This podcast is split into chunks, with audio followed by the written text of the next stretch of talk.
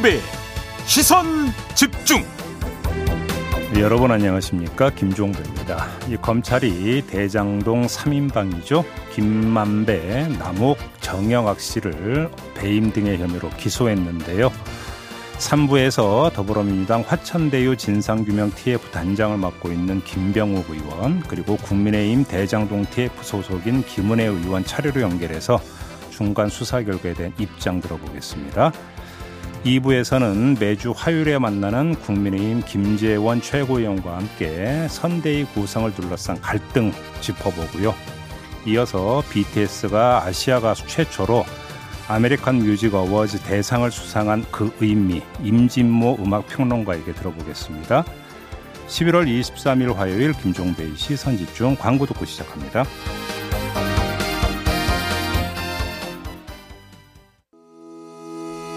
시선 집중은 촌철님들의 다양한 목소리를 기다립니다. 짧은 건 50원, 긴 건 100원인 문자 메시지 샵 8001번, 스마트 라디오 미니와 유튜브 라이브로도 시선 집중과 함께 하실 수 있습니다. 믿고 듣는 진품 시사 김종배의 시선 집중.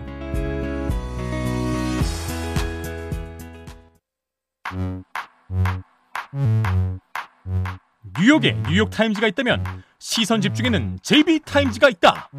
촌철살인 뉴스 총정리 JB타임즈.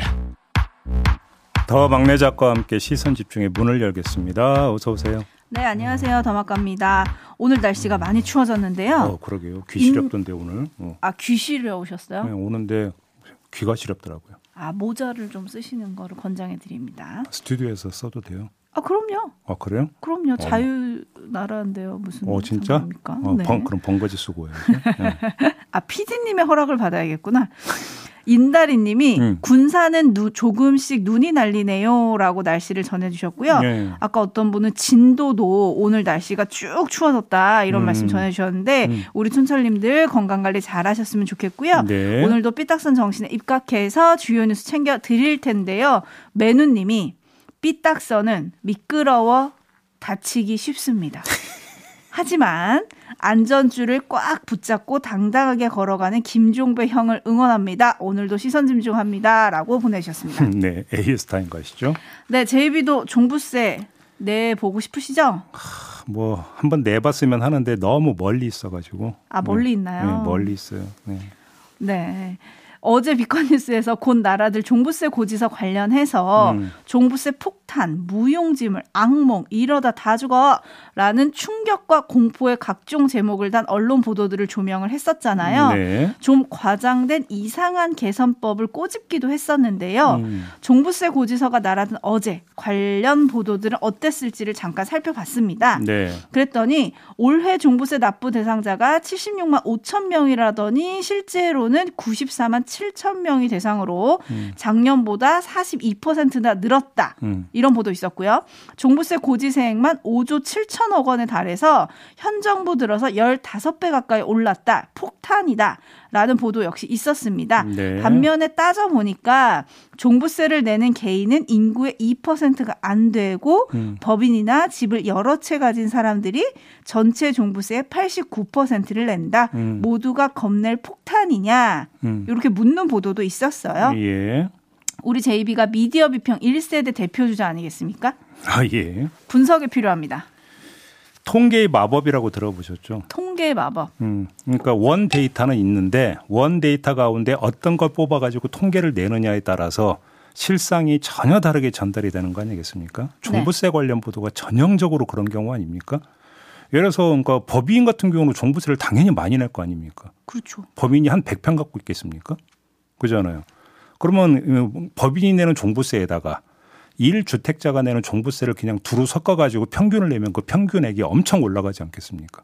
그런 그 산출 방법과 법인은 별도로 치고 개인 그것도 1주택자만 그러면 내는 종부세만 뽑아가지고 평균을 내면 그 액수가 어마어마하게 달라질 거 아닙니까? 네. 근데 전제로 통계를 내버리면 종부세 금액은 어마어마하게 되는 거니까 여기서 착시가 발생되는 거잖아요. 이게 그러니까 좋게 표현해서 통계의 마법이고 그러니까 아주 극단적으로 표현하는 사람들은 통계의 사술이라고 편개하는 사람, 그러니까 표현하는 사람들도 있더라고요. 어허. 그러니까 어떤 식으로 통계를 냈는지를 잘 볼 필요가 있다. 음. 이 말씀을 드리겠습니다. 네, 원톱님이 나도 종부세 내보고 싶다. 라디오 헤드님은 아파트값 오를 때 종부세 오른다는 생각은 안 드시나요? 집값을 보는 시점이 참 전지적 탈세 시점이네요. 라고 꼬집어 주셨네요. 음. 많이들 부러워하고 계십니다. 자, 뉴스와 분석이 함께하는 제이비타임즈 오늘 주목할 뉴스 챙겨드리겠습니다. 네. 첫 번째 뉴스는 오디오로 먼저 만나보시죠. 국민의힘에 선 선대위가 김종인, 김병준, 김한길 이렇게 삼김 체제로 가동될 거라고 알려졌지만 시작부터 삐걱대고 있습니다. 윤석열 후보는 김병준, 이준석 두 상임 선대위원장 의결만 안건에 올렸습니다. 하루 이틀 좀 시간을 더 달라고 해서 그거는 본인께서 최종적으로 결심을 하시면은 그때 울리도록 그렇게 하겠습니다. 김병준 상임선대위원장을 보고하셨잖아요. 철도사는데 조금 더 어려움이 있는 거 아닙니까? 뭐 여러분께서 취재를 해보십시오. 저도 뭐 정확하게는 모르겠습니다.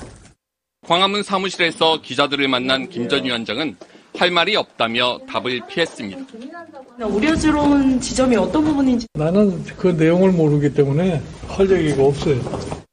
김 전 위원장은 또 자신이 하루 이틀 더 고민하는 시간을 갖겠다고 말했다는 윤 후보 측의 설명에 대해서도 그런 얘기를 한 적이 없다고 부인했습니다.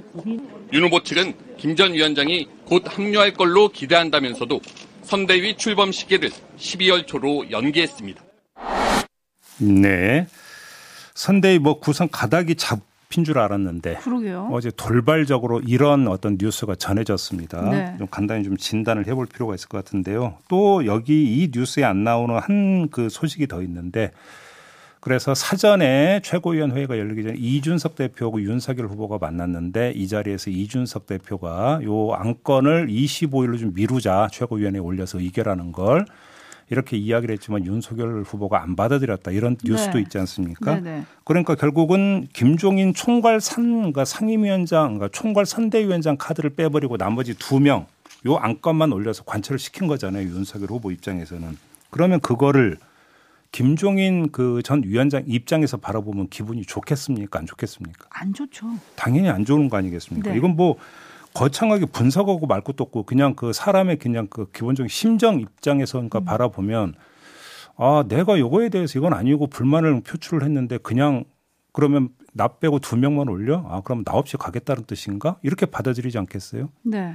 이렇게 보면서 결국은 이게 파탄으로 가는 거 아니냐 음. 이런 지금 분석 기사가 계속 따라붙고 있거든요. 네. 이렇게 보면 윤석열 후보가 어제 김종인 카드를 빼고 김병준 그 김한길 카드만 올려서 의결을 했다라고 하는 것은 김종인 위원장에게 최후 통첩을 날린 거다. 음. 이렇게 해석을 하는 게 상식적일 것 같습니다. 뭐 이 두 사람은 그냥 가니까요. 총괄 맡고 싶으시면 연락 주시고 아니면 말고요. 뭐 이런 거 아니겠습니까? 네. 이렇게 해석을 하는 게 사실은 상식적일 것 같은데 그런데 김종인 전 위원장의 자존심이 어떤지는 세상에 다 알지 않습니까? 음. 그래 그럼 한번 해볼게 이렇게 나올 가능성이 있을 것이냐라는 거죠. 네. 별로 없어 보이거든요. 네. 또 설령 김종인 전 위원장이 그렇게 해서 받는다고 하면 선대위가 어떻게 그 운영이 될까? 과연 총괄 역할을 할 수 있을까? 사실 기선과 주도권을 윤석열 후보한테 완전히 뺏겨버리게 되는 거잖아요. 이렇게 되어버리면 음흠. 이러면 사실상 원톱으로서의 총괄 역할을 하지도 못할 거다. 그렇기 때문에 이걸 모를 리가 없는 김종인 전 위원장이 과연 합류할까? 지금 어제 시간이 흐를수록 계속 나오는 뉴스는 어느 쪽으로 흐르고 있습니까? 합류 안 하는 쪽으로 합류 안 하는 쪽으로 지금 전망 기사 분석 기사가 계속 나오고 있는데 네. 제가 보더라도 그런 분석이 상식적인 분석인 것 같습니다. 물론 음. 뭐 마지막 마지막 어떤 그 마침 마침표가 되는 그 소식은 아직은 전해지지 않고 있기 때문에 네. 뭐 완전 단정까지는 하기 힘들지만 어제 있었던 일은 그냥 단순한 해프닝이나 이런 게 아니라 거의 최우성 액션이었다 이렇게 보는 게 맞을 것 같습니다. 네, 윤 후보가 왜 김병준, 김한길을 택하고 김종인 전 위원장을 놓아주려 하는가? 요것도 좀 궁금하긴 한데 네. 자세한 내막은 저희가 또 잠시 후에 화요일의 남자 김재현 음. 최고위원에게 물어보도록 하고요. 네. 촌철님들의 반응을 좀 전해드리겠습니다. 음. 밥하기 싫은 여자님, 뜸들이던 밥이 설 익었구만요. 라고 해주셨고요. 김종희님 동명이인이신데 네. 김종희님은 거참 최고 큰 사냥꾼이 함부로 가겠습니까? 라고 해주셨고요. 네. 다크엔젤님은 김종인 경로했다는 언론 보도 등장. 음. 네, 그리고 7741님은 이준석, 윤석열도 서로 얼굴 붉혔다던데 서로 싸우기만 하는 중이라고 물음표를 보내주셨고요. 네. 데이지님은 근데 김종인 없이도 윤 후보가 가능할까요? 라고 물어주신 반면에 음. 0995님은 그분 없어도 될 것 같습니다. 음. 9110님, 문제는 지지율이죠. 음. 지지율이 떨어지면 다시 러브콜 보내지 않을까요? 어, 저도 그 가능성을 배제할 수 없다고 봐요. 오. 오히려. 네. 오히려 이제 나중에 그러니까 제가 볼 때는 여기서 그러니까 김종인 전 위원장이 스타일 구기면서 지금 합류를 하는 게 아니라 오히려 그럼 얼마나 그러니까 그 잘하는지 보자. 나 없이 잘 되나 보자? 뭐, 뭐, 뭐, 그렇게까지는 표현을 저는 못하겠고. 아무튼 그렇게 하다가 윤석열 후보가 정말로 코너에 문을 열고 위기다라고 할 때 오히려 그때 등장할 가능성도 배제할 수 없다. 아하. 왜 정치는 생물이니까. 그럼 되게 극적인 만남이 되겠네요. 네. 근데 음. 뭐 그거는 어차피 근데 어차피 민심의 흐름에 따라서 달라지는 부분이기 때문에 네. 뭐 짜여진 시나리오, 시나리오라고 하는 건 성립이 안 되는 거잖아요. 네. 민심이 어떻게 움직일지 누가 알겠어요. 그거는 모르는 거니까 네. 오히려 근데 그 가능성도 배제는 할 수 없을 거다. 아하. 여기까지만 이야기를 해야 될 것 같아요. 알겠습니다. 보다 자세한 속사정은 잠시 후에 만나보도록 하고요. 예. JB TIMES 다음 주목할 뉴스는 어떤 건가요? 윤석열 후보가 또 구설수에 올랐는데요. 이번에는 말을 해서 구설수에 오른 게 아니라 말을 안 해서 구설수에 올랐습니다. 네. 어제 TV조선이 주최한 글로벌 리더스 포럼 2021에서 이재명 후보에 이어서 무대에 올라서 이제 연설을 해야 되는데 어 2분 가까이 입을 열지 않았다는 거 아니겠습니까? 네. 사회자가 시작해 주시기 바란다라고 요청을 했는데도 말을 하지 않았다라는 겁니다. 이에 사회자가 오디오 조정이 있겠다면서 양해를 구했고요.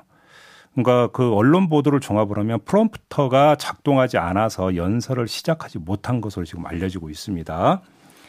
자, 이게 어제 인터넷과 SNS에서 엄청 이제 돌았던데요. 그러면서 네. 이게 뭐 화제가 되고 논란이 되기도 했던데 어, 민주당 쪽에서는 프롬프터를 보지 않으면 즉석 연설조차 할 수 없는 컨텐츠 부족 문제를 집중적으로 지금 그 타격을 하고 있더라고요. 음.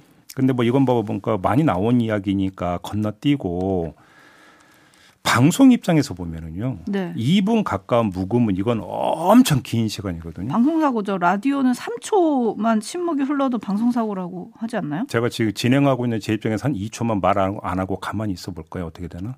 촌철님들이 무슨 일이죠? 무슨 일이죠? 그러니까요. 하시겠죠. 그런데 2초도 아니고 2분 가까이 묵음이었다라면 이건 큰 방송 사고거든요. 근데 그- 자, 근데 윤석열 후보는 과연 이게 엄청난 방송 사고가 될 거라는 걸 몰랐던 걸까? 저는 이게 궁금했어요. 음. 여기서 확인되고 지적돼야 되는 문제가 컨텐츠 이전의 순발력 내지 임기응변력 내지 위기 대응 능력 저는 네. 이거라고 보는데요. 어제 행사가 리더스 포럼인데 리더에게 요구되는 역량이 바로 그런 것 아니겠습니까? 근데 이게 지금 제대로 작동되고 있는가? 음흠. 이게 이제 검증을 해봐야 되는 계기가 된 것 같다. 이런 말씀을 드려야 될 것 같고요. 관련해서 어, 이양수 수석 대변인이 밝힌 내용이 있습니다. 네. 기술적 실수로 진행이 안 된 것을 두고 행사에 초대받아 참석한 사람이 수습했어야 한다는 주장은 억지다. 음. 이렇게 맞받아쳤는데요. 그러니까 주최 측 안내를 기다리는 것이 상식적이었다. 이런 취지로 이제 항변을 한 건데 네. 제가 조금 전에 뉴스 추려드리면서 사회자가 시작해 주시기 바란다라고 요청을 했는데도 말을 하지 않았다라고 전해드리지 않았습니까? 네. 그러니까 주최 측 안내를 받았음에도 불구하고 그럼 이건 어떻게 봐야 되는 거냐? 안내에 따르지 않은 거잖아요. 음. 이렇게 놓고 본다면 윤석열 후보의 어제 돌발 상황에 대한 대처가 적절했는가는 한번 따져볼 부분이 분명히 있다. 음흠. 이런 말씀을 드리겠습니다. 네, 바람을 가르는 티모님이 말을 안 한 게 아니라 못한 거 아닌가요? 라는 의견 보내주셨고요. 7782님은 리더가 아니라 리더. L-E-A-D-E-R이 아니라 네. R-E-A-D-R이었네요. 네. 라고 꼬집어 주셨고요. L 발음과 R 발음 네. 네, 어렵습니다. 네. 6307님은 국민들은 참모들의 생각이 아니라 후보 본인의 생각이 듣고 싶습니다. 라고 음. 꼬집어 주셨는데 네. 반면에 이런 질문도 들어와 있습니다. 8019님, JB는 프롬프터 필요 없나요? 라디오에는 아예 프롬프터가 없어요. 라디오 스튜디오에는. 아, 제작진과 소통하는 프롬은 있습니다. 음. 네. 원- 원고가 모니터에 올라가는 경우는 없습니다. 네. 네. JB 머릿속에 다 있어요, 여러분. 자, 그런데 이 침묵 논란 때문에 사실 어제 그 자리에서 음. 여야 후보가 밝힌 국가 비전이 뭐였는지는 조명도 안 됐어요. 네. 한마디로 각각 어떤 그림을 제시했는지 제이비가 정리를 좀 해주시면요. 그냥 키워드로 전해드리면 이재명 후보 같은 경우는 성장과 기회 이 키워드를 내세웠고요. 윤석열 후보는 통합 이 키워드를 내세웠다 이렇게 한번 정리하겠습니다. 네, 네 그렇습니다. 하지만 남은 건 침묵이었다. 네. 3772님이 이런 논란이 TV조선에서 일어났다는 게 좀 아이러니한 것 같습니다. 라고도 또 전해주셨네요. 네. 제이비타임즈 다음 주목할 뉴스는 어떤 건가요? 민주당 선대위가 배우자 기획단 설립을 추진 중이라는 뉴스가 나왔어요. 네. 이재명 후보 부인 김혜경 씨를 전면에 내세워서 선거 운동을 하기 위한 조직 뭐 이렇게 이해를 하면 될 것 같은데요. 이에 앞서서 김혜경 씨는 조금씩 노출도를 높여오지 않았습니까? 지난 18일에 프로야구 한국 시리즈 관람에 이어서 대전 현충원 참배, 초등생과의 반상회, 청주시장 방문 등등의 일정을 이재명 후보와 함께 소화한 바가 있었습니다. 네, 이렇게 전면에 나서는 이유는요? 일거 양득도 아니고 일거 삼득 이렇게 아마 보는 것 같습니다. 민주당에서는 첫째, 이재명 후보와의 화합을 어필함으로써 상대적으로 취약한 여성 유권자층을 공략하고자 한다. 음. 이렇게 해석할 수가 있겠고요. 두 번째, 형수 욕설, 뭐 여배우 스캔들 의혹 등으로 형성된 부정적 이미지를 희석시킨다.